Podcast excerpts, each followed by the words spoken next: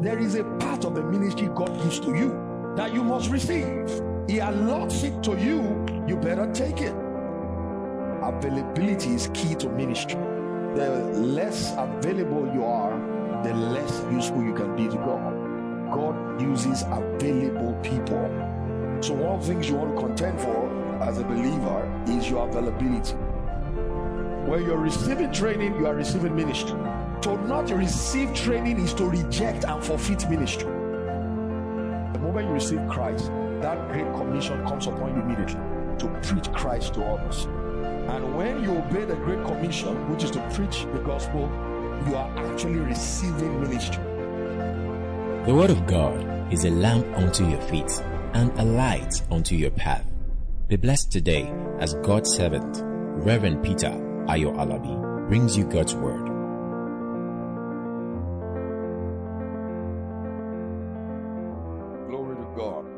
Bibles to Second Timothy chapter 2 and verse 20. Second Timothy chapter 2 and verse 20. But in a great house there are not only vessels of gold and of silver, but also of wood and of earth, and some to honor and some to dishonor. Can you see? And uh, this morning I want to show you how to receive ministry. We've talked about the fact that all saints are called to the ministry of the Lord Jesus Christ at that. And you understand in Second Corinthians 5 from verse 17, 18 and 19, the word of God tells us that therefore if any man be in Christ is a new creature. He said, all things are passed away. Behold, all things have become new.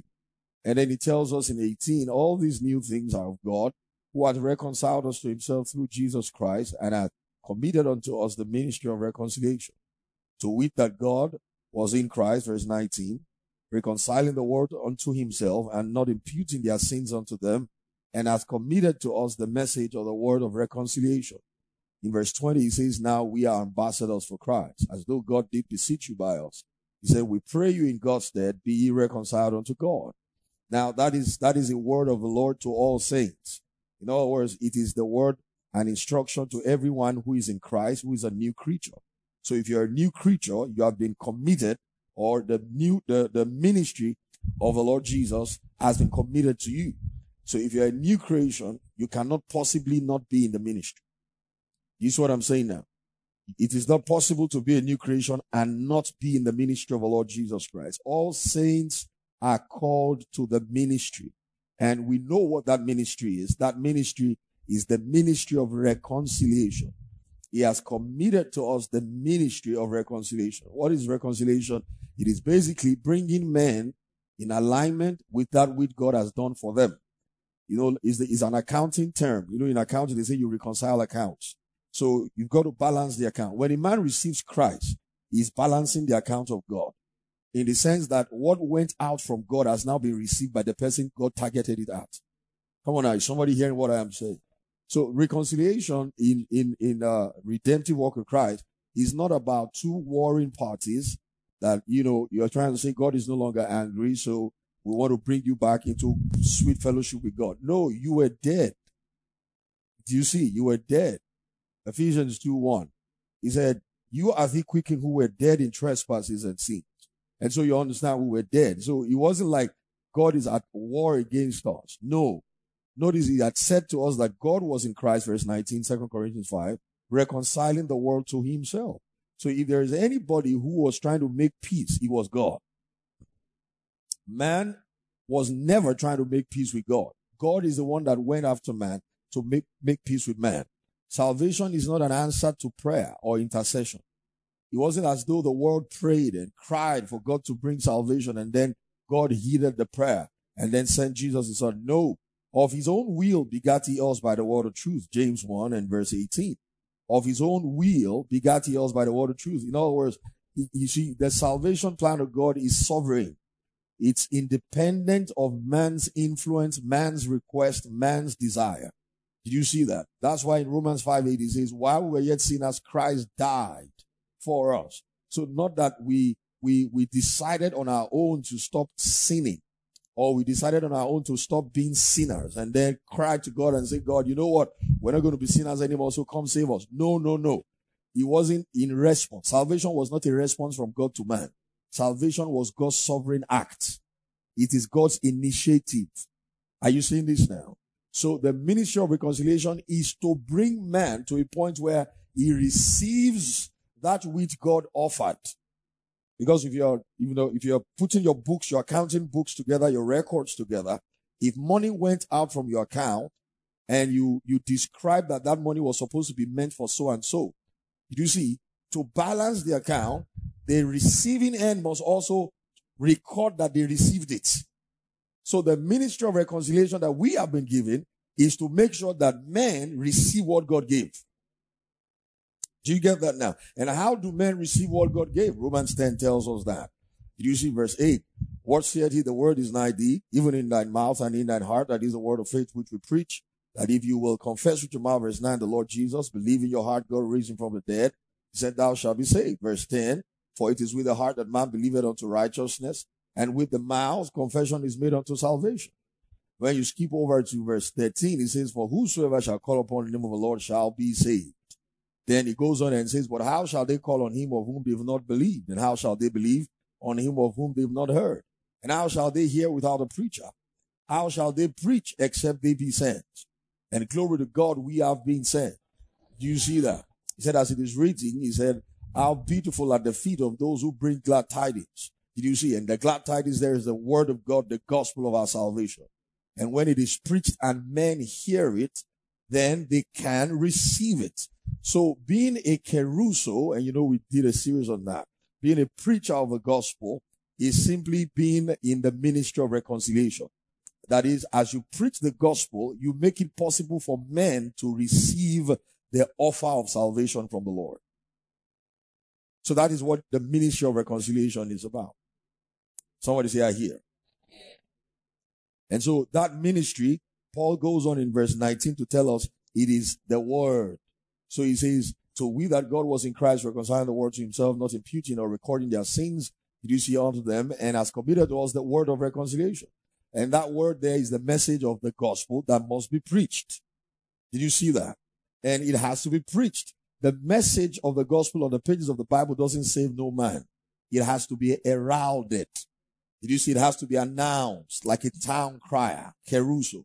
You've got to preach it so that men will hear it. Because the way salvation comes to a man is by the hearing of faith. Galatians 3 5.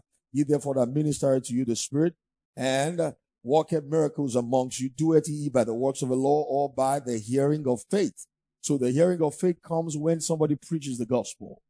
And that's why you see, uh, going back to Romans 10 to finish up with what we we're reading earlier on, in verse 17, he concludes and said, So then faith cometh by hearing and hearing by the word of God. Now, that word of God is the word of reconciliation. Did you see? And that's why he, he chronicles and tells us all the stages systematically how salvation happens. That a man cannot call on the Lord to be saved except that he has believed on the Lord. He cannot believe on the Lord except that he has heard the word of reconciliation. Did you see that? And so when he hears, he says that hearing is a hearing of faith. And so that man now, when he calls on God to be saved, did you see that? He is acting on the message he heard.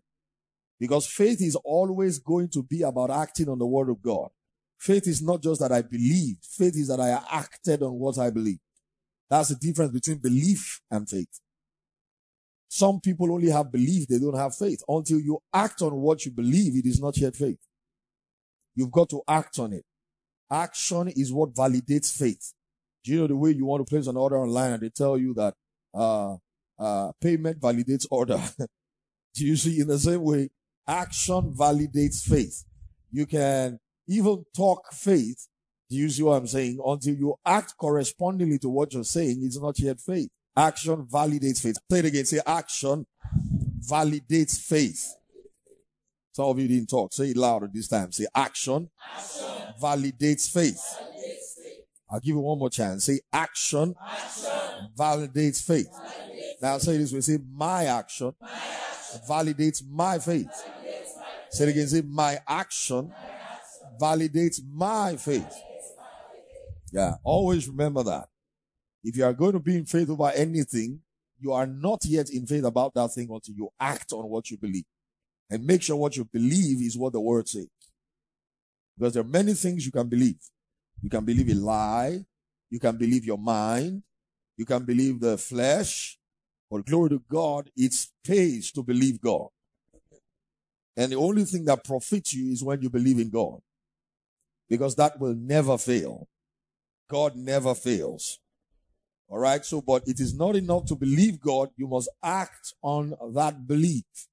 Can you see that now?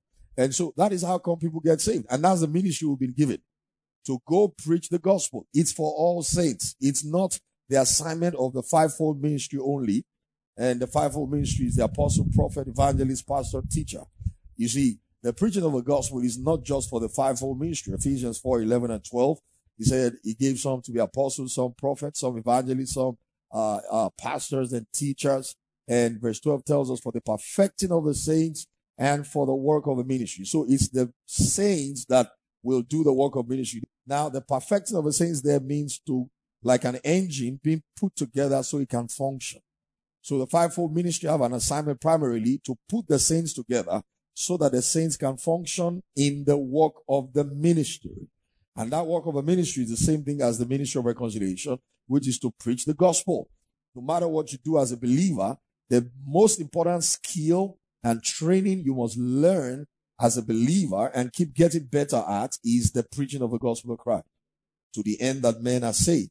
All right. The most important skill a believer must learn, acquire, and keep getting better at is the preaching of the gospel of Christ for the sake of saving men and bringing men to the knowledge of Christ. First Timothy 2 4, you see how Paul said to Timothy, he said, you know, that who will have, talking about God, who will have all men to be saved and to come to the knowledge of the truth. That's God's will. God wants men saved. And the way God saves men, according to 1 Corinthians 1, is by the foolishness of preaching. Did you see that? Now, the word foolishness, that doesn't mean preaching is foolish or stupid. It simply means the simplicity of preaching. It is foolishness to the perishing, but to those who believe, it is Christ, the power of God. Are you hearing what I'm saying this morning? And so you've got to understand this, that that is our assignment. And when you come to the local church, you must receive that calling that is already upon your life. So you were not just saved, you were saved in order to do ministry. Second Timothy 1 9, who had saved us and called us with an holy calling, not according to our works, but according to his purpose and his grace, which was ordained in Christ before the world began. So you understand that we were saved and called with an holy calling. So there is a calling upon everyone who is saved. So no matter how you feel about ministry, ministry is already on you. Salvation puts ministry on you. Are you hearing what I'm saying this morning? Someone say after me, say, I am called. Come on, talk like your voice is yours. Say, I am called into the ministry of the Lord Jesus Christ. I'm called to preach. I wish you would really talk. Some of you are talking like your voice was borrowed. You know, you remember that story? You say, alas, it was borrowed. Ask your neighbor, say, was this your voice borrowed this morning? If it's your voice, then use it. So say it out loud. Say, I am called, into the ministry of the Lord Jesus Christ. Say it again. Say, I am called into the ministry of the Lord Jesus Christ, and I accept this call. I embrace this call. I love this calling. Hallelujah. You know, sometimes I just say to myself, this calling is valuable to me. This calling is precious to me. Oh, glory to God. Say it again. Say, this calling is valuable to me. Say, this calling is precious to me. And I just try to what else would we do with our lives if not to serve Jesus? what else? My lifetime, I will give God my lifetime. Do you know that song? My lifetime, I will give God my lifetime. If I give God my lifetime. He will take care of me. Oh, yes, He will never, never let me down. I will believe that God will never let you down? It pays to serve Jesus. It is a great thing to serve the Lord. It is a great. What's happening to the keyboard? To serve the Lord. It is a great thing to serve the Lord. I am walking in the light of God. It is a great thing. It is a great to serve the Lord. It is a great thing to serve the Lord. It is a great thing to serve the Lord. I am Walking in the light of God. Oh,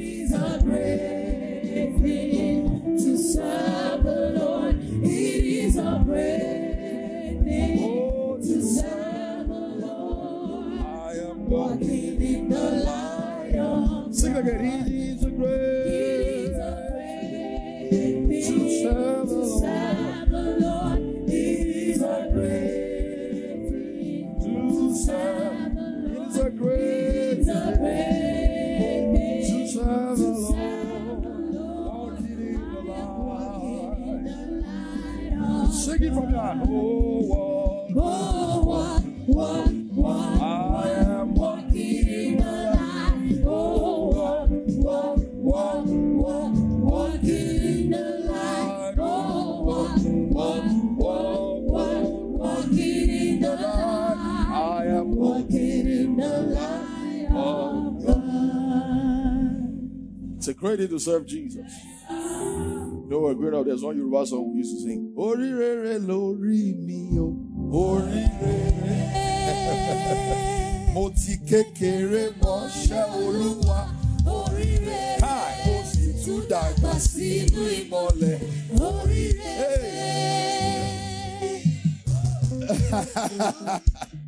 That part now, yeah, you know, you sing Atobajaye ọmọ Maria no. Atobajaye ni Jésù Kristi. Oríire, sí, oríire lórí mi o. Oríire, Mo ti kékeré mọṣẹ́ Olúwa. oríire, Mo sì tún dàgbà sínú ìmọ̀lẹ̀. oríire, Atobajaye ni Jésù Kristi. oríire.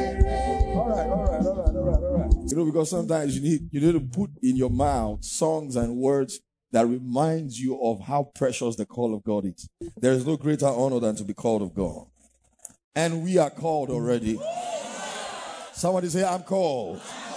Say, there's a call of God upon my life, and I will fulfill that call. Yeah, you know, you got to keep saying that to yourself. I will fulfill that call.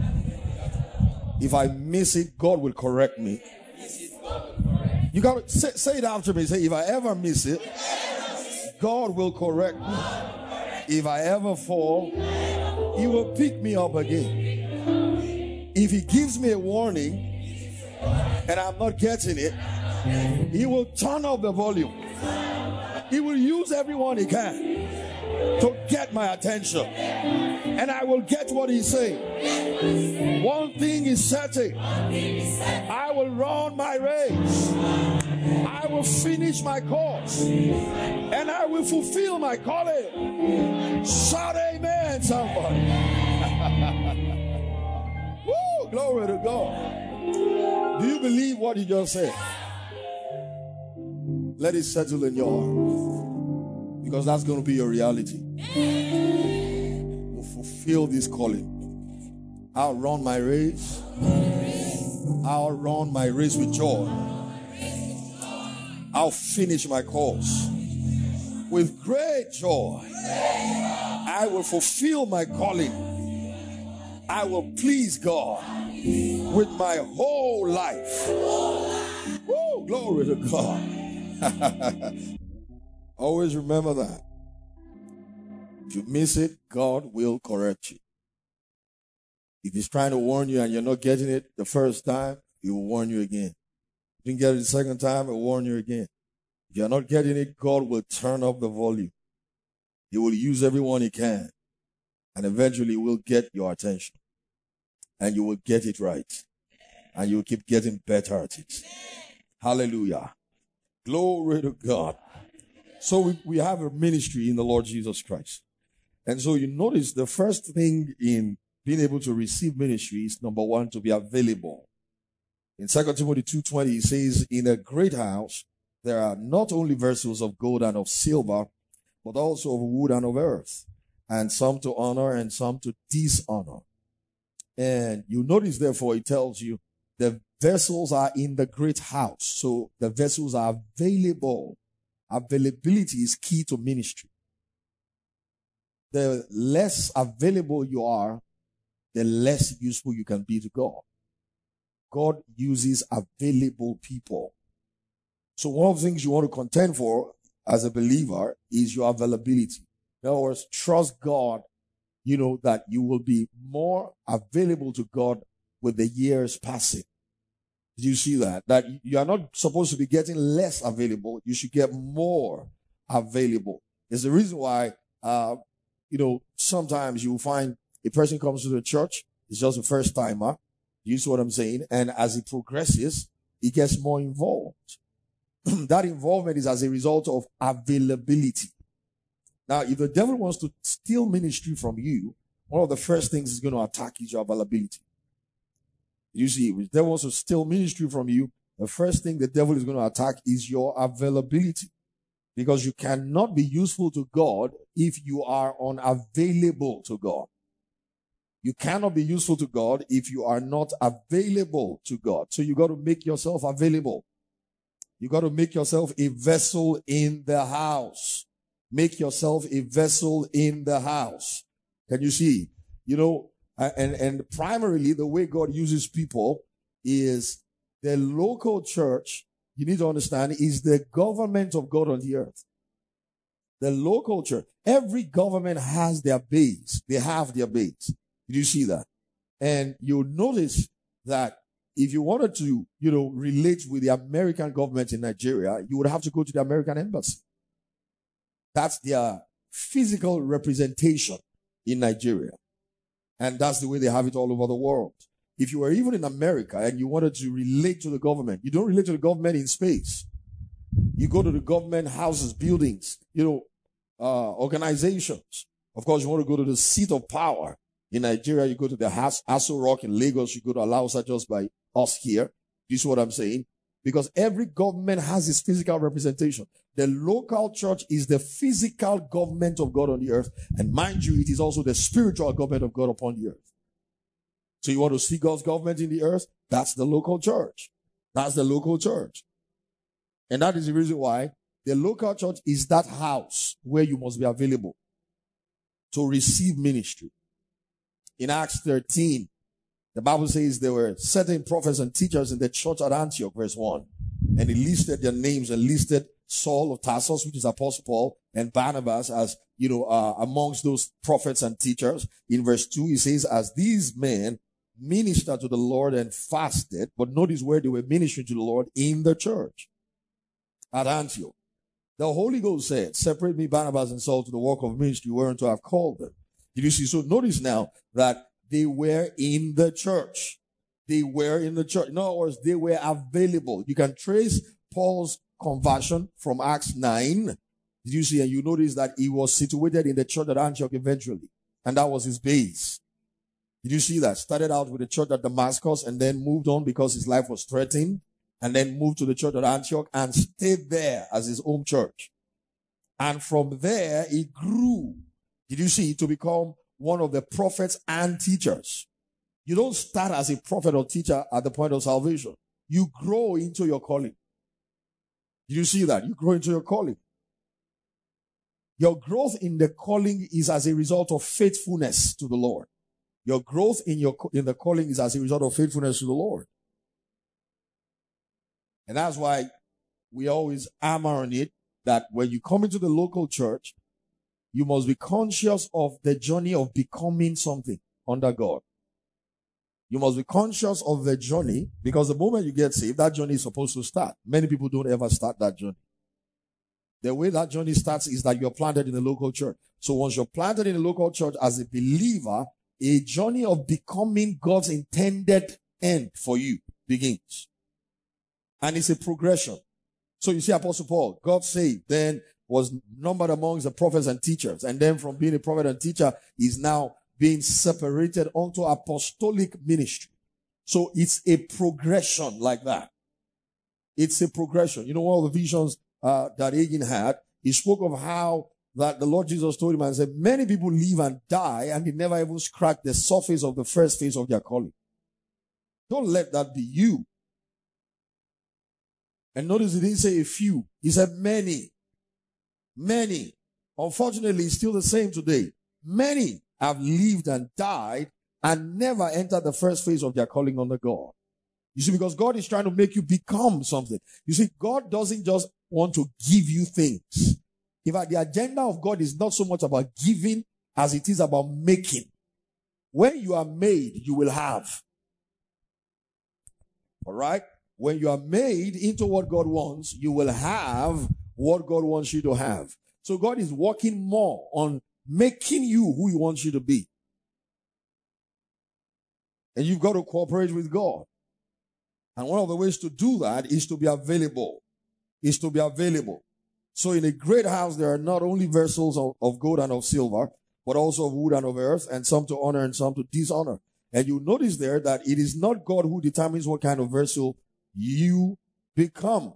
So he tells us there are vessels unto honor and there are vessels unto dishonor. And then he goes on to say there are vessels of earth. And did you notice there are vessels of wood and some to honor and dishonor as we've seen, gold and silver. But notice what determines and who determines what kind of vessel each of us becomes. Did you see that? And we're going to look at that now. Let's look at the next verse, 21. If a man therefore purge himself, if a man purge himself, not if God, did you see that? From these, he says, he shall be a vessel, notice, unto honor. So if you're going to be a vessel unto honor, you determine that. God doesn't choose who is going to be a vessel unto honor. God only makes you a vessel. Do you see that? You determine what kind of vessel you will become. Are you seeing this? And so you notice there that the first thing and first requirement is make yourself available. Be in the house. Be in the house. If you are not in the house, then God cannot make you into what he wants. So you first of all got to be available. In Acts 16, you will notice how Timothy was a vessel in the house. From verse 1 to 2.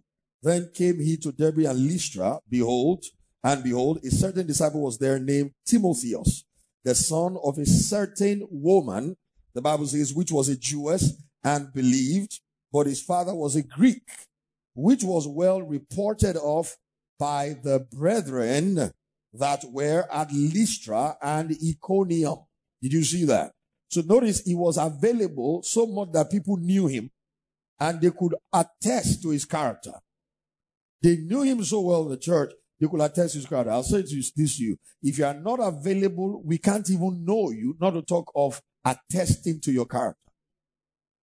And there's something in ministry you understand. Ministry leans a lot on recommendation.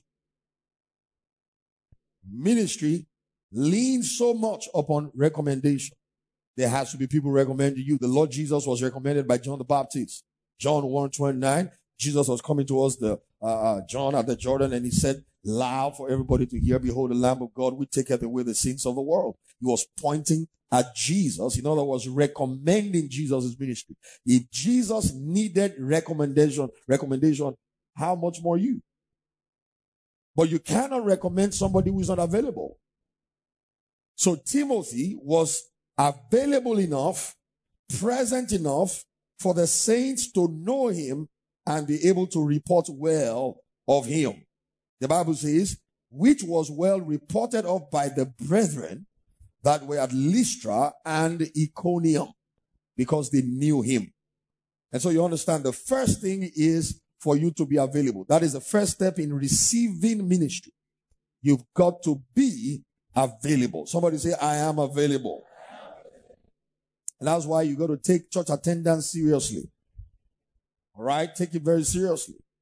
You've got to see church attendance as part of your Christian duty. I say it again. Church attendance is part of your Christian duty to God, not to the pastor. When you show up in church, you don't make me feel better. When you show up in church, it doesn't make me more of a pastor than I already am. When you show up in church, you're doing your Christian duty. You're doing your Christian duty. When you show up in church, you're doing yourself a great favor. Not the church, yourself. I say it again. When you show up in church, you're doing yourself a great favor, not the church. You know, we live in a generation where people think coming to church is doing the church a favor. You're doing nobody no favor by coming to church. You're doing yourself great favor when you, when you show up in church. Because when you show up in church, you receive ministry, you are edified, you're being perfected, made fit to function in your calling, which you will give account to the Lord for. So when you don't show up in church, guess who loses? You, not the pastor. Not the church. You say, but when I don't come, I don't give. So who tells you the church is going to stop if you don't give? Who, who died and made you God? Are you hearing what I'm saying now?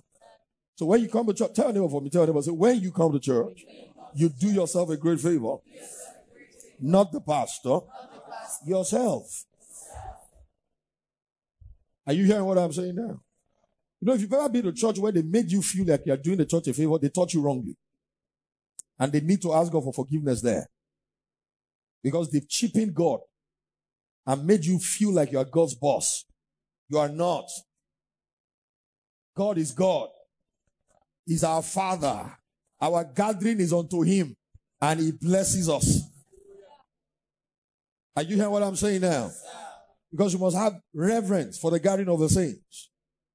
Now, if you think you go to church to do church a favor, then you can never honor that gathering. Because you will come with that mentality and you always go to church as though you are a special guest of honor. God is the only special guest of honor in service. Is somebody hearing me this morning? If that sounds strange to you, well, you are just hearing the gospel. You didn't hear it before. Are you getting what I'm saying now? So understand that it is your Christian duty. Because if you are not available in service, you cannot therefore be equipped for ministry. You cannot be equipped for ministry. The instructions of Paul about the manifestations of the Spirit, he was written to the local church. He wasn't written to a person. First Corinthians, Second Corinthians, all the epistles of Paul. You know, I showed you that uh, a month ago. All the epistles of Paul, all the epistles that were written. Did you see that? The only epistles that were written to persons were written to persons who were leaders over churches, and it wasn't written to them for their personal life, it was written to them for the churches. The one written to Philemon. Philemon had a church in his house. Are you seeing this now? Because the church is the center of God's attention. You become God's attention to the degree you put yourself in the church, where his attention is. Otherwise, you're on your own. The believer is saved to be planted in the house of the Lord. All your nourishment, God kept it there. That's why you're not going to grow when you isolate yourself from a local church. You're not going to grow. You're not going to be useful to God that way. Imagine Paul got saved after he met the Lord on the way to Damascus and, you know, Ananias came into the house where he was and, you know, uh, preached the gospel to him. God saved, laid hands on him for him to receive his sight and be filled with the Holy Ghost.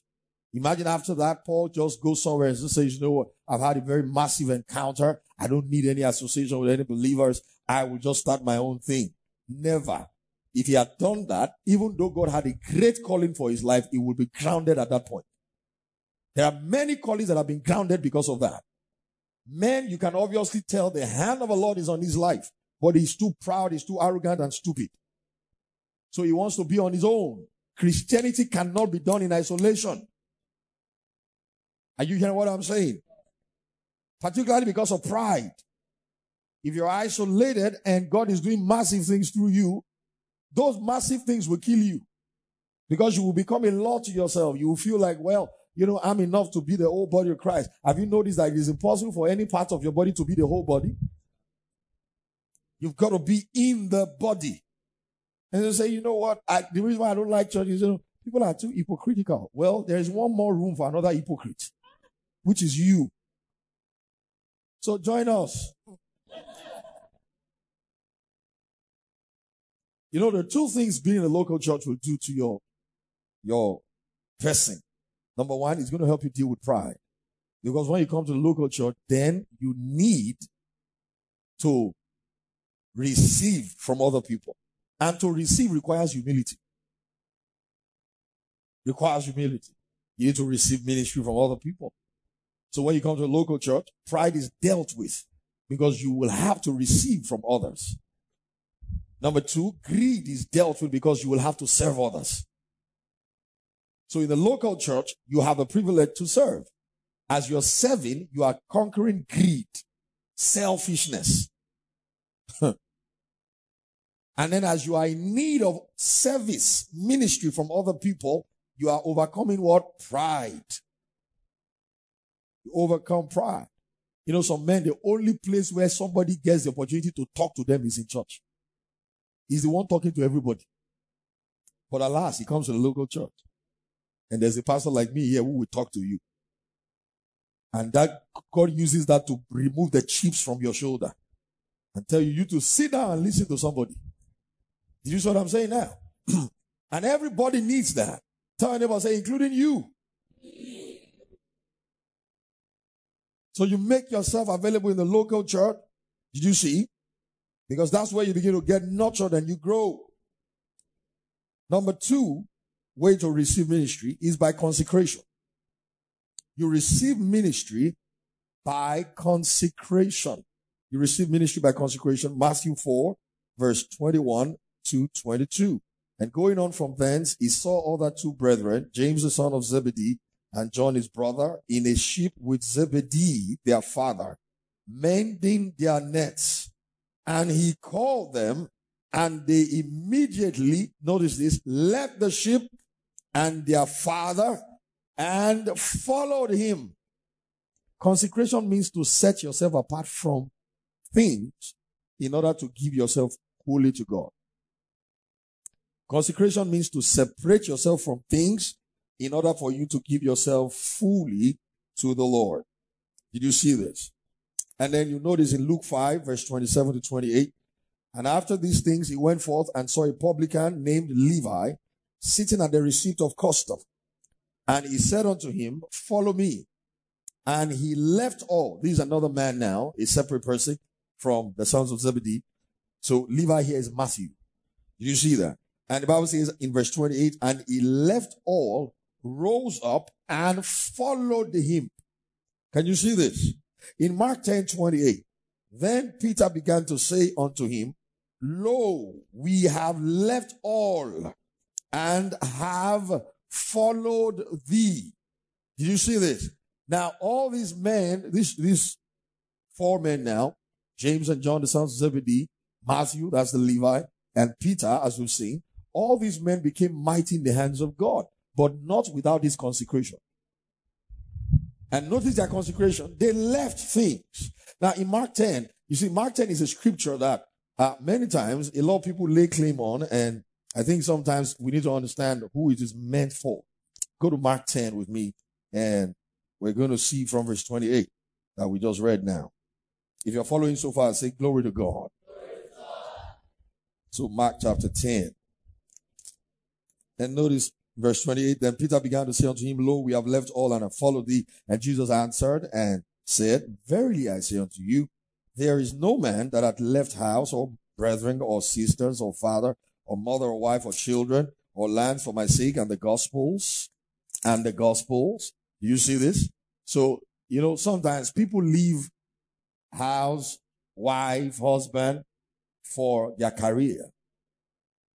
What Jesus is saying here is not talking to those kind of people. If you leave your house because of your job, you get your salary. You are not qualified for what Jesus is about to say now.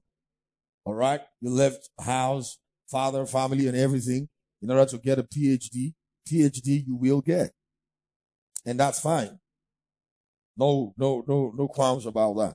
But don't now come here and say, I've left house, father, mother, in order to go get my PhD. Therefore, notice now, you know, my goodness, you know, say, I shall receive, verse 30, hundredfold now in this time, houses and brethren and sisters and mothers and children and lands with persecutions. No, you're not. You're not going to get that. This is talking about those. Go back to verse 29. Verily I say unto you, there is no man that had left house or brethren or sisters or father or mother or wife or children or lands for my sake, for Jesus' sake, and the what? Come on, talk like your voice is yours. And the what? Come on, speak louder. And the what? And the gospel.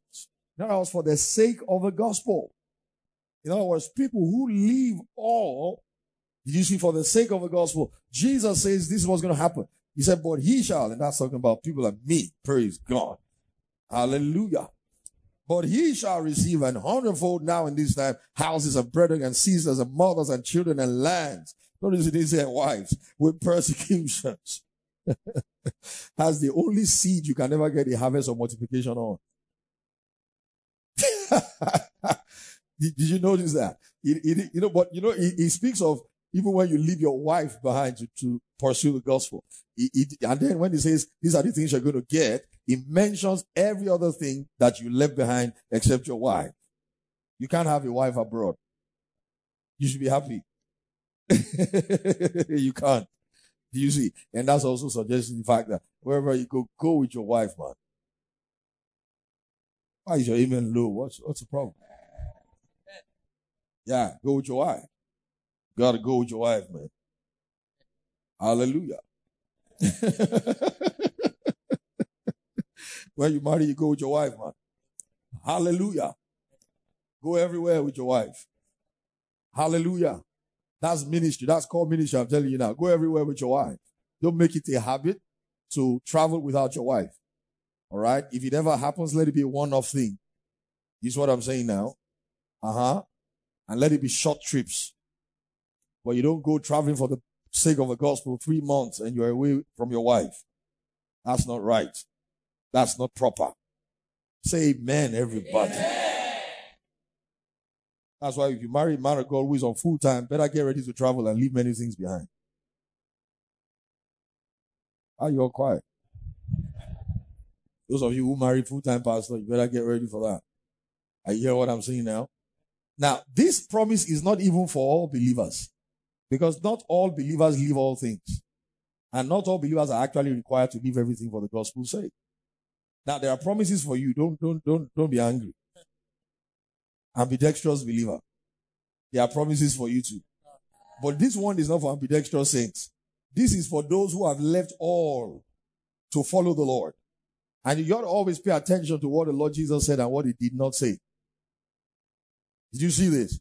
Those who leave all. So don't, don't ever, fact, don't dare you come to Mark 10. I feel like saying it that way. Don't ever dare you come to Mark 10 if you are not in full-time ministry. I've been saying you are claiming. What are you claiming? Don't, don't, don't leave her. You are not in this WhatsApp group. Oh.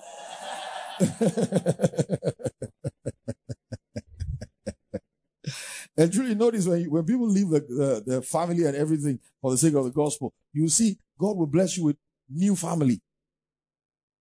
Those kind of favors we enjoy everywhere we go. People who treat us as though they are fathers. I remember when I was in Ife, there was a man, he was the chief imam of Ife. The man just loved me. I'm telling you, I never could get to persuade him to receive Jesus though. But he loved me. He would call me Peters. old man, very, very old man like that. He just loved me like that. Whenever he saw me then, you know, I had some business to do with him then, I would just go around and then he would just, we would talk, discuss the business, we would just be talking about Nigeria. And he would look at me and he always, there was this thing he always say, you know, you know, the young shall grow. Did you see what I'm saying? Even those who were unbelievers received us as though they were, we were their children. Because you see, we left family to pursue the, the, the cause of the gospel of Jesus. Did you see that? So you understand Consecration is in degrees. And God determines the consecration level of every believer. I'll say it again. Consecration is in degrees. And God is the one who determines your level of consecration. If he comes to you and tells you to leave all, then leave all. Because if God tells you to leave something, he has something better in mind. So don't shortchange yourself and argue with him. There are those God ordained to leave all, but they left some. And they cleaved, they cleaved to some things God had told them to leave. That would always limit you. So when he says leave all, then leave all. But again, I repeat, God is the one who determines our consecration level. So there are some of us, and for the most part, many Christians are not called to leave all. Most of the time, you see believers are called to just basically preach the gospel while you still have your normal vocation. And it is possible to still be devoted to God, even though you have your own vocation. That is what we call the ambidextrous believer. Are you seeing this now? But if a man is called or a woman is called to leave everything and they compromise and they decide to still hold on to some things, they will shortchange themselves and never fulfill destiny. So God determines consecration. In fact, God demands consecration. Do you notice what he said in Acts 13 2 concerning Barnabas and Saul? He said, separate me, Barnabas and Saul. God is the one making the demand. And I was saying, these ones, set them apart for me. I want them. And I want them fully. In other words, sometimes in a family, that's how it happens. In my family, I believe that's the exact thing God did to me. You see, I have all the brothers who are all believers and, you know, doing things of God. But I believe the Lord concerning me just says, you know what? I want this one fully. Did you see that? Finished university and went straight into full-time ministry straight away into full-time ministry. Not because anybody employed me and gave me money, no, but because I obeyed the call. But notice that you're going to get houses, you know, all these things, good things, but it says with persecutions. Some of those persecutions, the fact that people are going to begin to speak against you because God is now blessing you, but they were not there when you didn't have anything. is what I'm saying. Now. So what do you do about people like that? You develop a tough skin and deaf ears and let, let them keep talking while God keeps increasing you. Is somebody hearing what I'm saying now? Whenever God calls you full time, you got to be faithful and allow God prove your calling to people around you. Are you hearing what I'm saying now? Say amen, somebody. Glory to God. So, but whatever level of consecration God demands of you, you must give it. Whatever level of consecration God demands of you, you must give that level of consecration unto the Lord. You notice in 2 Timothy 2.21, Paul said to Timothy, if a man therefore purge himself from these, he shall be a vessel unto honor. And that, that process of purging himself from this, that is, there are many things you need to purge yourself from. Purge yourself from impurities. Purge yourself from carnalities. Purge yourself from false doctrine. Purge yourself from greed and avarice. Purge yourself from things that will limit you. You see, whatever God asks you to separate from is something that can limit you. And that's the major reason why God tells us to separate ourselves from things like that. There is a general consecration for all saints.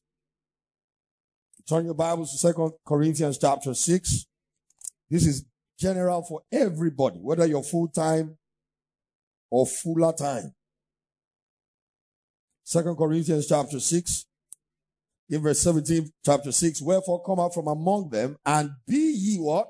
Separate, saith the Lord, and touch not the unclean thing, and I will receive you. Did you see that? This is general to every, everybody. He said, separate yourself from the world. Now that you are saved, separate yourself from the world. There is Christian consecration, basic Christian consecration. And I believe we have a series on consecration from last year. You can get it and listen to it again and again, and it's going to instruct you a whole lot. So the second way to receive ministry is by consecration. Number three is by receiving training. When you're receiving training, you are receiving ministry. When you are receiving training, you are receiving ministry. In 2 Timothy 3 16 to 17, all scripture is given by inspiration of God and is profitable for doctrine, for reproof, for correction, for instruction in righteousness. He says that the man of God be perfect, thoroughly furnished, and ready or furnished unto all good works. So notice there, he talks about that the word of God, the scripture, is profitable, or in other words, useful for doctrine. Doctrine is explanation. Doctrine is, inst- is actually to be instructed in the word. Did you see that now? Doctrine is training. Did you see? In righteousness, in the word. And then it talks about reproof. Reproof is simply evidence. Can you see that? It's a Greek word elenchos. Same word you find in Hebrews 11. Did you see? Verse 1. He said, now faith is the evidence, the substance of things hoped for, the evidence, the elenchos of things not seen. So when he says all scripture is profitable for reproof, he says scripture is profitable for evidence. Did you see? In other words, the evidence of God is his word. The evidence of God is his word. God, God has no evidence outside of his word. Let me even say to you, God does nothing outside of his word. If God speaks to you now and you need an evidence, he will give you another word as evidence. You see, and then he says for correction. And then he says for instruction in righteousness. What is the purpose of all these? That the man of God, and the man of God there means any man in Christ basically. Did you see that? May be perfect, which is mature, ready, fit. Did you see? For every good work, thoroughly furnished. And that's talking about your fitness. The training that brings fitness. Can you see that? Now, when you are receiving that training, you are actually receiving ministry. To not receive training is to reject and forfeit ministry. And that's why it's possible for some people to like you and give you positions in ministry, and yet God didn't choose you for ministry. There are people that are the favorites of men, but they are not the favorites of God. They are not even the choice of God. And it's not because God just looks and says, I reject this one. People reject themselves. They make themselves rejects. And one of the ways people do that is by refusing training. It's like being a, a you know, playing trancy. Did you see that? Absconding from training. Avoiding training. When you say a believer who doesn't take church attendance seriously, you are avoiding training. And therefore you are making yourself a reject. You say a person who goes to church but is hiding from the processes of the church, doesn't want to be in anything, he doesn't want to be involved. He just comes, sneaks in, and sneaks out like a thief in the night. What you're simply saying is, ah, I don't want to be part of any of those training stuff. No, no, no. And you're simply saying, Lord, I don't want to be used by you. Don't touch me. Leave me alone. I have my life to lead. I got plans. You got to read James 4. You know what James said? What is your life? It's like a vapor. So those of you who say we'll go to such and such and such a city tomorrow, we shall trade there, make such and such money, make profit, do business and all that, and you don't even consider the will of God, then he sounds a reminder and say, what is your life? It is but like a vapor that appears and disappears just like that. The safest place to be, number one, is in the will of God. Number two is in the service of God. You are most invincible Notice I'm, I did not say invisible. Invisible means you can't be seen. It is not as powerful as invincible. Invincible means you can't be touched. Even though they see you, they can't harm you. You are most invincible when you're serving God according to his will. You are most invincible when you are serving God according to his will. So you've got to wake up and Serve God with your life. There are those who say funny stuff like, I, I, want to just enjoy my life as a young man, as a young woman. When I get old, I'm going to just, you know, I'll consider all this serving God and all that stuff. What even makes you think you'll get old? With this kind of wrong decisions you're making? You want to live long and you don't want to serve God? Remember the Lord, your creator, in the days of your youth when your strength hasn't failed you yet. Don't be thinking that you will give God the used part of your life. God deserves the best part of our lives. When we're young and strong, glory to God. Hallelujah. The best part of your energy, you use it to serve Jesus. And you see, when you give God the first part, He preserves the rest. And so you can remain strong even in old age. In Psalm 92, verse 13 and 14, he says, Those that be planted in the house of the Lord shall flourish in the courts of their God. Did you see? He said they shall be fat and flourishing. Even in old age, they will still keep bearing fruit. Glory to God. The reason is because they started out early. And so they stay strong and live long and they are still fruitful in old age. You don't jump in when you're old. What does God want to do with you in your old age when you wasted your youthfulness for nothing? Yeah, God is going to redeem you, but hey, you're going to have just a few minutes left. In your 60s, you wake up. I want to serve God. What happened to you when you were 32 or 25, 20? So I just want to, I want to flange you. You're dancing to all the latest songs in town, going to all the clubs. You even call yourself a party animal. Look at you, new creation. You call yourself animal. The party animal, you love to be in parties. You're the life of every party. You go from one party to party, you know, you're just party to party to party to party. Oh, one bed there, oh, one bed here. Oh, one bed, but you're never in church. Wasting the usefulness of time and life. You got to repent, man. Because when you realize that even 120 years is nothing compared to eternity, then you will know that the brevity of life, even when it is long, is still nothing compared to eternity with God, where you will answer to Him. So you want to use all your life to serve God. I've never met anybody who started serving God early in life, regret that they started early. Never. In fact, rather you hear people talk about, I wish I even started much earlier. Because you always find as you continue to serve the Lord that there is more to be done. There is more to be done. So there is no time to lose. You've got to wake up and serve the Lord. Get on with the program of God for your life. Receive training. God doesn't use people that he did not train. God doesn't use people that he did not train. So everybody must be trained and training never stops. As you receive training on the level, you qualify to work on a certain level. And as you are working on that certain level you are qualified for, he continues to train you again for another level after that one. And it keeps going on and on and on and on. On and on and on and on. Did you see this? So we receive ministry by receiving training. In 2 Timothy 2 3, thou therefore endure hardness as a good soldier of Jesus Christ. And that's one thing you've got to always remind yourself of. Christianity is an army. Many don't even think like that. Like I told you, when you see people who are trained wrongly with the mentality that church is a place where they go to do the church a favor, how do they even want to have this military mentality? You don't join the army to do nobody no favor. You got to understand it's a service with your life. In fact, when you join the army, you sign your life away. That's why you can't be a soldier. They will call you for duty. You say, you know, this morning I feel like using jacuzzi. Jacu what? Sometimes you see some of those videos online, you know, how, you know, those videos of how a soldier that has gone to war for years and he just comes to surprise his wife or his child, you know, and all that. And you see that, that, the, the beauty, the sweetness of that, uh, of that, uh, what do you call it now?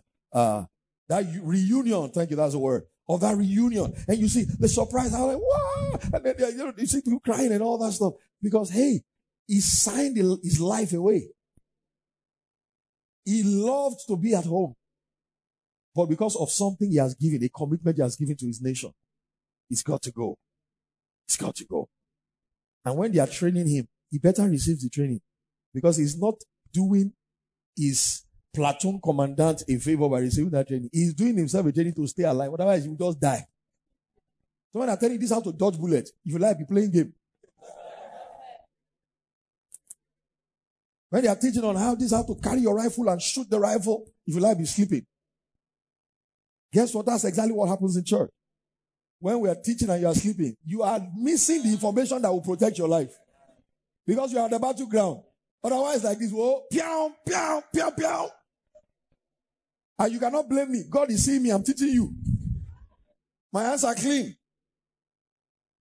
That's the way it is. You've got to receive training. We are living in hostile territory.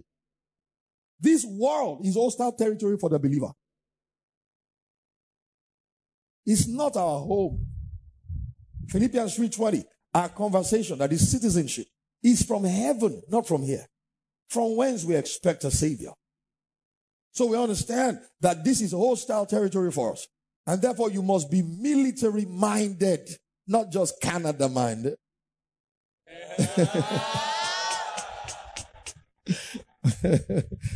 so all the singles will understand that. We had a great time yesterday in singles fellowship. And somebody asked a question and said, you know, she's uh so what do you do when you have a passion to go into the villages and preach the gospel? But there's this brother toasting you, and he is a Canada minded brother. I I like that Canada mind. They say, how do they do it? She wants to go to village. He's Canada minded. And God's wisdom flow through mom so powerfully. And mom said, let's celebrate mom one more time. Powerful. and mom said, there are villages in Canada.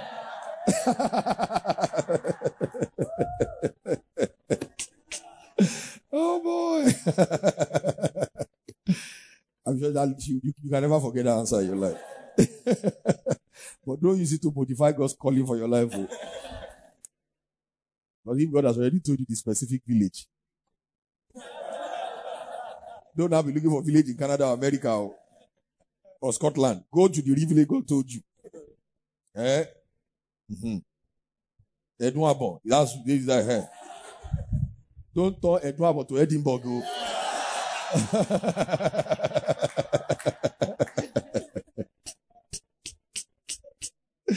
oh my God. I think they even pronounce it different. It's Edinburgh. So it's, it's wrong to say Edinburgh. oh. It's not Edinburgh. oh. It's Edinburgh. But you see, that one is even sounding more like a Edward. Why? you see what I'm saying? So we are in an army. And we must always be conscious of how military people live. You know, those of you who have served with N- NYSC and you went for the three weeks orientation, you saw the way they woke you up early in the morning. And some of you, you know, it was so hard for you to acclimatize. Some of you never even adapted for the whole three weeks. Till you finish, you didn't adapt to nothing. Because you're like, what? I'll never forget. I said I was posted to Jos and I went for the three weeks orientation and I got to that camp that night. It was at night, very late at night. There was no insurgency like this at that time. And, I- and I arrived there late at night. When I got there, you know, there was a long queue. I went on the long queue. And, you know, I heard somebody was complaining about the mattress they gave them. And the woman, the coordinator or whatever, she shouted, I said, do you think this is a hotel? My friend, go and lie down on it like that. I say, hey. It was not even yet then. I say, ah, where have I come to? Hotel Rwanda.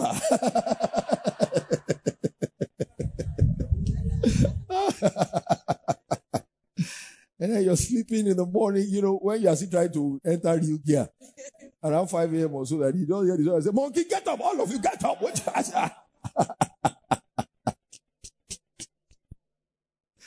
That is nothing compared to real military training. That one is just paramilitary. Soldiers live a very hardcore life. Always ready. There is no time to get ready. You live ready. You live ready. When you are in the army, you don't live unto your pleasures anymore. You don't. Because there is no such luxury.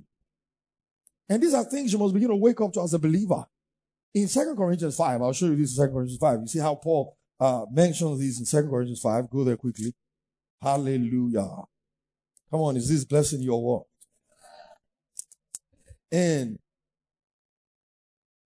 we're going to read because I want us to see from, I'll pick two verses and then we'll skip on to verse uh, 12. And notice Paul first says here about the judgment seat. And uh, he says in verse 8, we are confident, I say, and willing rather to be absent from the body and to be present with the Lord. Wherefore we labor that whether present or absent, we may be accepted of him. For we must all appear before the judgment seat of Christ, that everyone may receive the things done in his body. Do you see this? In his body means when you're physically alive, that is right now. So what have you been doing in your body? Did you see this now? And then he says, according to that he has done, whether it be good or bad. So notice, then he says, let's keep on to uh, verse 14. For the love of Christ constraineth us, because with us judged that if one died for all, then we're all dead. And that he died for all, that they which live should not henceforth live unto themselves, but unto him which died for them and rose again. So it means now that you receive the life of God, you can't live unto yourself anymore. You've got to live unto Jesus. In other words, I don't live to do what I please. I live to do what pleases him. I go where he wants me to go. As I told you, one of the language of consecration for a believer is I don't have any preference for places where I will live. I will only go where God wants me to go. When you say Christian, we see saying like, ah, you know, me, ah, go, it's America. I can't live anywhere apart from America. You are not yet consecrated. You're not yet consecrated. You've got to be set up to live anywhere God wants you to live. And that might change a couple of times in your lifetime, depending on what God has for you to do in his kingdom. For some people, that might just be one place for their whole life. Did you see this now? But what matters is don't ever have this mindset of this is where I want to live. This, I, am not going to live anywhere outside of this city. I just want to stay in Germany. I love Germany, German, German things.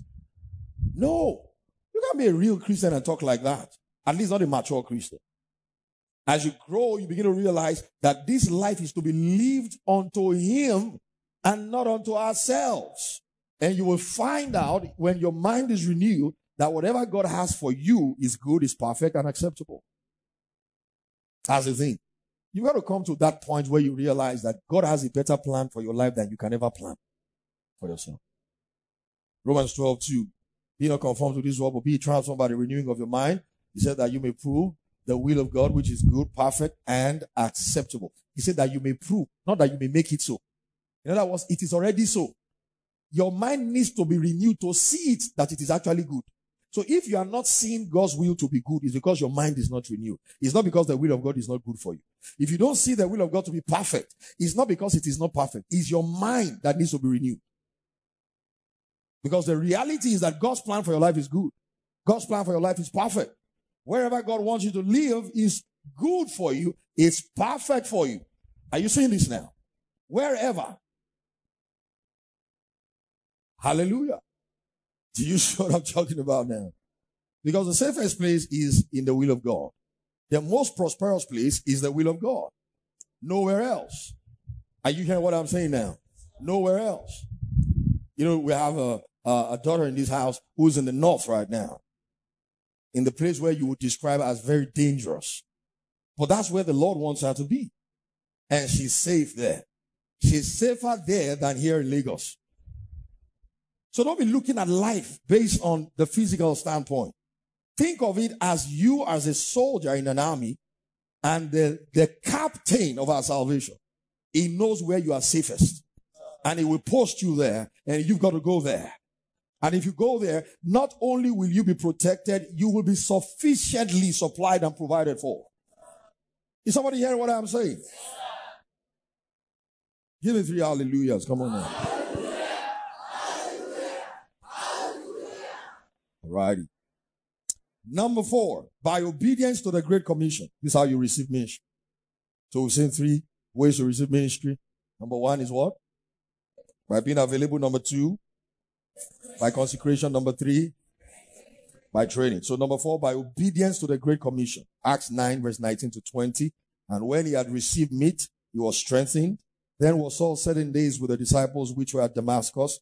And straightway he preached Christ in the synagogues that he is the son of God. So notice how he started his Christian journey. As soon as he got saved, he began to preach. I'll say this to you. The moment you receive Christ, that great commission comes upon you immediately to preach Christ to others. And when you obey the great commission, which is to preach the gospel, did you see, you are actually receiving ministry when you're doing that. Mark 16, 20, and they went forth and preached everywhere, the Lord walking with them and confirming the word with signs following. Amen.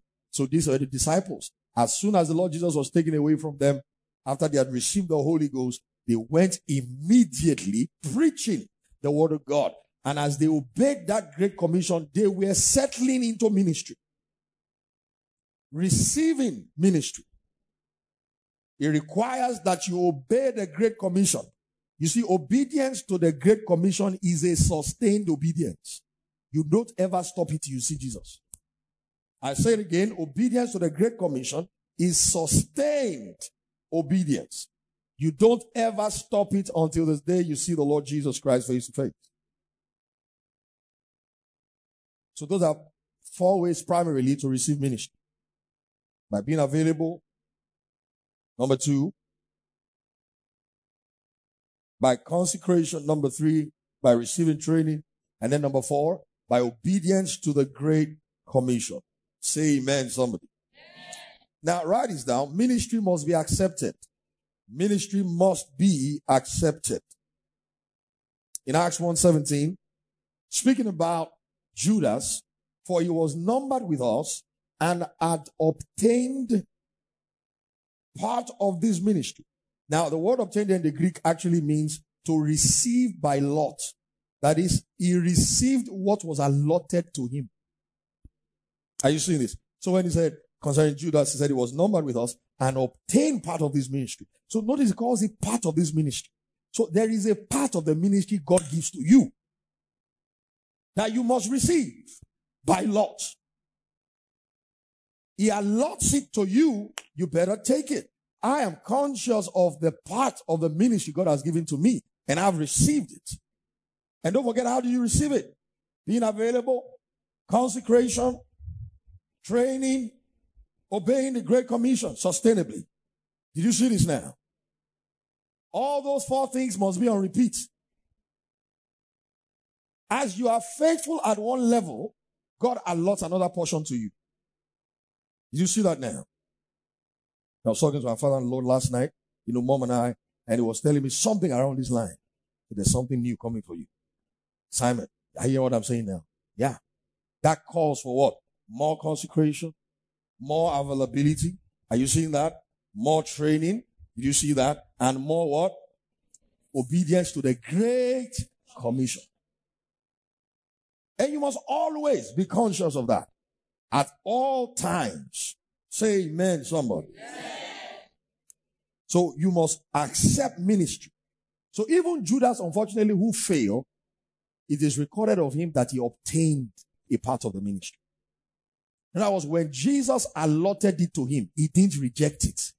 He received it. Unfortunately, he lost it. And this is to let you know you can lose your calling. You can forfeit your calling. I'll read it again, Acts 1.17, for he was numbered with us and had obtained, which is received by lot, part of this ministry. Hebrews 8, 6. Speaking of the Lord Jesus. But now has he obtained a more excellent ministry. Speaking of Jesus himself, he had to obtain it. By how much also is the mediator of a better covenant which was established upon better promises. So notice the part given to Jesus is not the part given to you and I. Everybody has a part in the ministry of the Lord Jesus, in the plan of God. The Passion Translation of Hebrews 8 6 says, But now Jesus the Messiah has accepted a priestly ministry which far surpasses theirs, talking about the angels, since he is the catalyst of a better covenant, which contains far more wonderful promises. But notice he said, He has accepted a priestly ministry. So a, a ministry was given to him and he accepted it. When you read the writings of Paul, you see Paul saying, A dispensation is given to me. That word dispensation actually is not talking about a, a, a period of time. No. The word dispensation is, is the administration of an estate. It's like when a man writes a will and then he commits to an attorney and says, you know what? I want you to supervise and superintend how my estate will be shared. So it is that lawyer's responsibility to dispense. That's why it's called dispensation. And you see Paul saying, a dispensation is given to me. And that's exactly what it is between God and you. You must find what is the part allotted to you in the ministry of the Lord Jesus Christ. And that's why he says he gave some apostles, some prophets, some evangelists, some uh, uh, pastors and teachers. And there are those, according to 1 Corinthians 12, who are in the ministry called the ministry of helps. Ministry of helps. People who, for example, there are people who just have this grace upon their lives. They just have this grace to connect with people. That kind of person serving in the church doing follow up will bring more people to be established in the local church. And if that is your assignment and that is your grace, you are in no way lesser. You got to stay there. There are those who have a teaching anointing. Doesn't mean you got to go and start a teaching ministry. You might just be called by God to teach Sunday school in the church and be the most fantastic, the finest teacher that brings establishment to saints as they are coming to the local church. You see, don't equate ministry with grandeur. When you think ministry, think faithfulness, not fame. The big mistake many people have made and keep making. Sometimes the fault of the way uh, some people, ministers, have made ministry look like ministry is about glamour. So many people, when they think about ministry, they're thinking glamour, grandeur, you know, fame, popularity. That's not what the ministry is about. When you think ministry, think faithfulness. Are we doing what God called us to do? Are we doing it the way He called us to do it? Are we doing it when He asked us to do it? Are we doing it to the people He sent us to? Are you hearing what I'm saying now? I mean, for more than eight to nine years, I was content ministering to students only. I wasn't moved by nothing. I was content preaching to students. Many of them are here now. They're no longer students now. I was content with it. And we had no plans to leave Ife until the Lord said it. The Lord knew I would be very, very reluctant to do it. He had to send one of his servants from America to Ife. Called me out of a meeting and said, It's time for you to leave this town. God has been telling you, I've come to confirm it to you. Because I'm content with the plan of God. Because you can be in Lagos and be poor. We're in Ife. We have started traveling the world from Ife. So it's not about what you will get. Are you hearing what I'm saying now? Yeah. The first time I traveled out to preach abroad, I flew business class and I was living in Ife. You don't always have to have the money for something to be able to enjoy it. So when I say I flew, it's not because I, I was already a millionaire. There was a bonanza. and it coincided with my trip. Ah, away, Murasa. and I'm just saying that to let you know, we don't follow God on the basis of material gain. Because if you stay in the will of God, every material thing you need will come to you. As I told you, the, the most prosperous place and location is in the will of God. The most, the safest place is in the will of God. It's always in the will of God. So it's not about location. You know, I told one of my friends and, and I said to him how the Lord had been laying in our heart to go start a church in Alimosho and that I would literally go there and be the resident pastor there as it were. You know, he looked and he said, said, I know it's God leading He said, because I grew up in that area. He said, it's not possible for somebody like you. With the kind of taste I know you have normally, you won't choose that place. If you say lucky now, I will say, let's pray.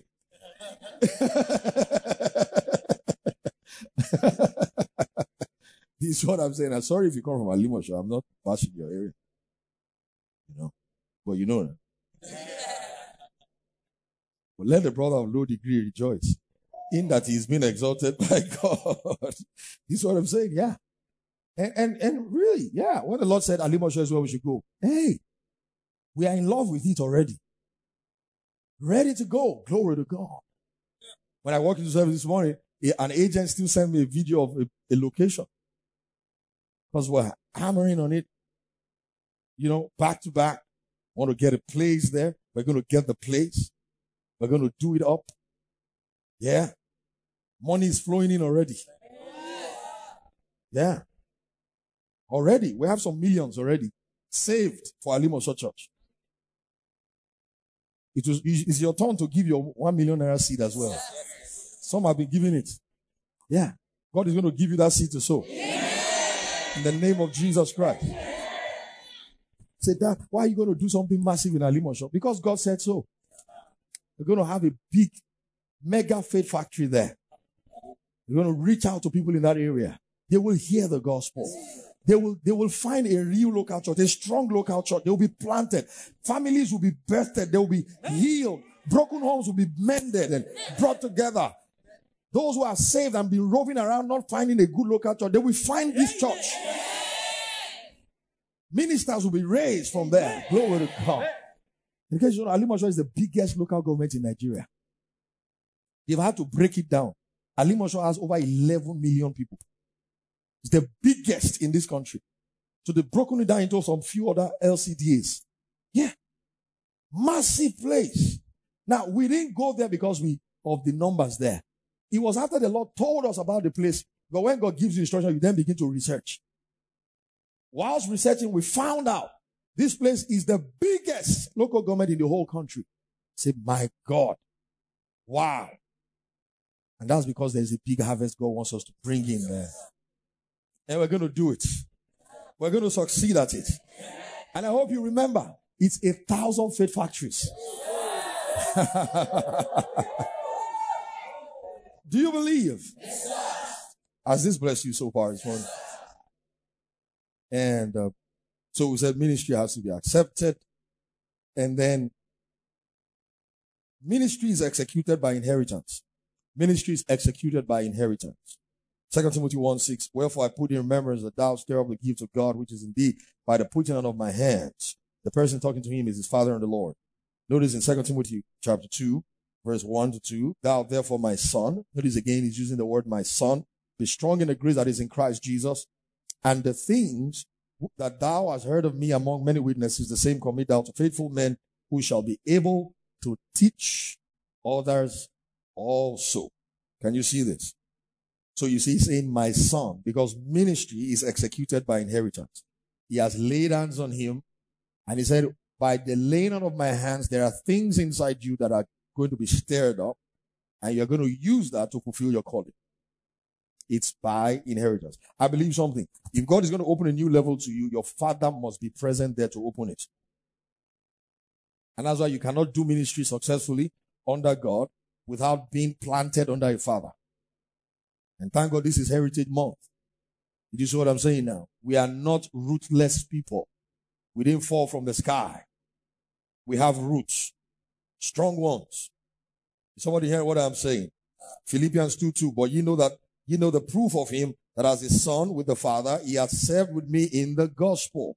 And this is Paul again speaking about Timothy. You see him again in First Corinthians 4 talking about Timothy. You see that? Talking about Titus. You see this way it sounds in the ministry. And this is the pattern of God for the ministry of the Lord Jesus Christ. God will yoke you with the Father. You see, a father is like an apostolic joint for you. You know, when somebody says, I'm a member of the body of Christ, how? There must be a joint. A father is a joint. When you are joined to a local church, you see that now. That is how you become a member of the body. You can't just say because you are saved, you're a member of the body. It's possible to be saved and you have not really been fixed into the body of Christ because there is no joint that brought you in. You are just isolated.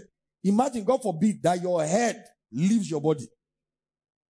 And they say, I'm a head, oh, I'm a human head. In the first place, it won't be able to even say it. It must be connected to the body. Did you notice in 1 Corinthians 12, 27, when Paul said, Ye are the body of Christ, you know this was talking to a church? You notice in Ephesians 5:30 when he says, We are members of his body, of his flesh, and of his bones. He was talking to a church. He wasn't talking to an individual. He's talking to a local church. Ye are the members of the body of Christ, or ye are the body of Christ rather, and members in particular. So Paul didn't just talk into space like a town cry in the streets.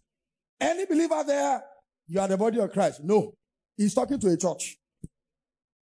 He's talking to a church. Ye are the body of Christ and members. Look at that. The emphasis and members in particular. When you are looking for members of the body of Christ, it is the people in a local church, not some lone fellow somewhere claiming to be a Christian and doesn't belong to any local church. And they say, and you see them writing on social media as the body of Christ. Will you shut up your mouth there? As which body of Christ? Which body? Only use the body. You are not connected to any other believer and you are calling yourself member of the body. How? Or you connect yourself with a group of rebels and say you are a member of the body. You are not a member of the body. You are the excreta. Excreta of the body. The smelling part that is flushed away. I'm telling you. Just stand somewhere and say, We are the body of God. Who? Read the word of God. He's talking to a church. People gather together. under authority. That's the body. Your body is gathered under the authority of your head. God forbid they dismember your head from your body. And it becomes really waste. It will decompose and will be used to plant. Hmm. Where they are decomposing in rebellion, God uses it to plant something real. And that thing, that real thing will mash over their head. Keep it in your heart. Are you hearing what I'm saying now? Because some people just leave scripture and just be talking. We are the body of Christ. We are the body of Christ. Which body? Is it unibody? You know, Mark, unibody. Or busybody. you better be in a local church before you start deceiving yourself that you are the body. It is in the local church. So anywhere a believer is saved, the greatest evangelist of all time in their generations, Charles Finney, Reinhard Bonnke, their passion was to work with local churches in, in the areas where they went for crusades. Why did they do that? Because once the person is saved, they know the next thing is get planted somewhere where he can be nourished. It's like giving birth to a child in the hospital and you say he should go on his own and find his way. That's the end of that life. He must be put in a what? A family. Even if the mother runs away and the father runs away because he's triplet that he was not expecting. The hospital will say have to find a motherless baby's home, an orphanage to put that baby. Somebody must be responsible for you. Otherwise, no growth. And eventually you die. Because that's the way crusades are done. When you say evangelist, Bishop Dag Heward-Mills is one of the very few living evangelists this world has today that is really doing crusades, running after souls everywhere, spending millions of dollars, going into villages. He has been to my hometown before. Where my mother comes from. Going into interior parts where nobody would like to go. Spending millions. Sometimes having to travel by road for days. The man himself, not, not just his team. Risking their lives and everywhere they go, they always have to walk with the churches there. Because after you've done the crusades all week and people have received Christ as Lord and Savior, you can't just leave them alone. Otherwise, you wasted your effort. Your effort. So you have to get churches to do what? To harvest those people into the local church so that those people can be planted and become everything God wants for them. If you don't do that, you wasted your effort. Those who cannot stand on their own and say they are the body of Christ, they are not. They are not. They are not. The Lord knows his body. You, as you are, saying, don't you know your own body? He knows his body. His body is his church, the local church. Be found there, stay there, grow there, and be useful there. Somebody say, I am the body of Christ. Say, we are the body of Christ. Say, the local church is the body of Christ. Say, and I am a member of this body in particular. Say, thank you, Jesus, for putting me in your body as your son. Thank you for giving me a part in your ministry. Say, I receive my part. Come on, say it again. Say, thank you, Lord, for giving me a part in your ministry. Say, I receive my part. And I thank you for it. Lift your hands and thank him this morning, everybody. This message was brought to you from the Heritage of Faith Church. Our vision is raising stronger believers. For more impactful resources, visit our website at www.hofng.org. God bless you.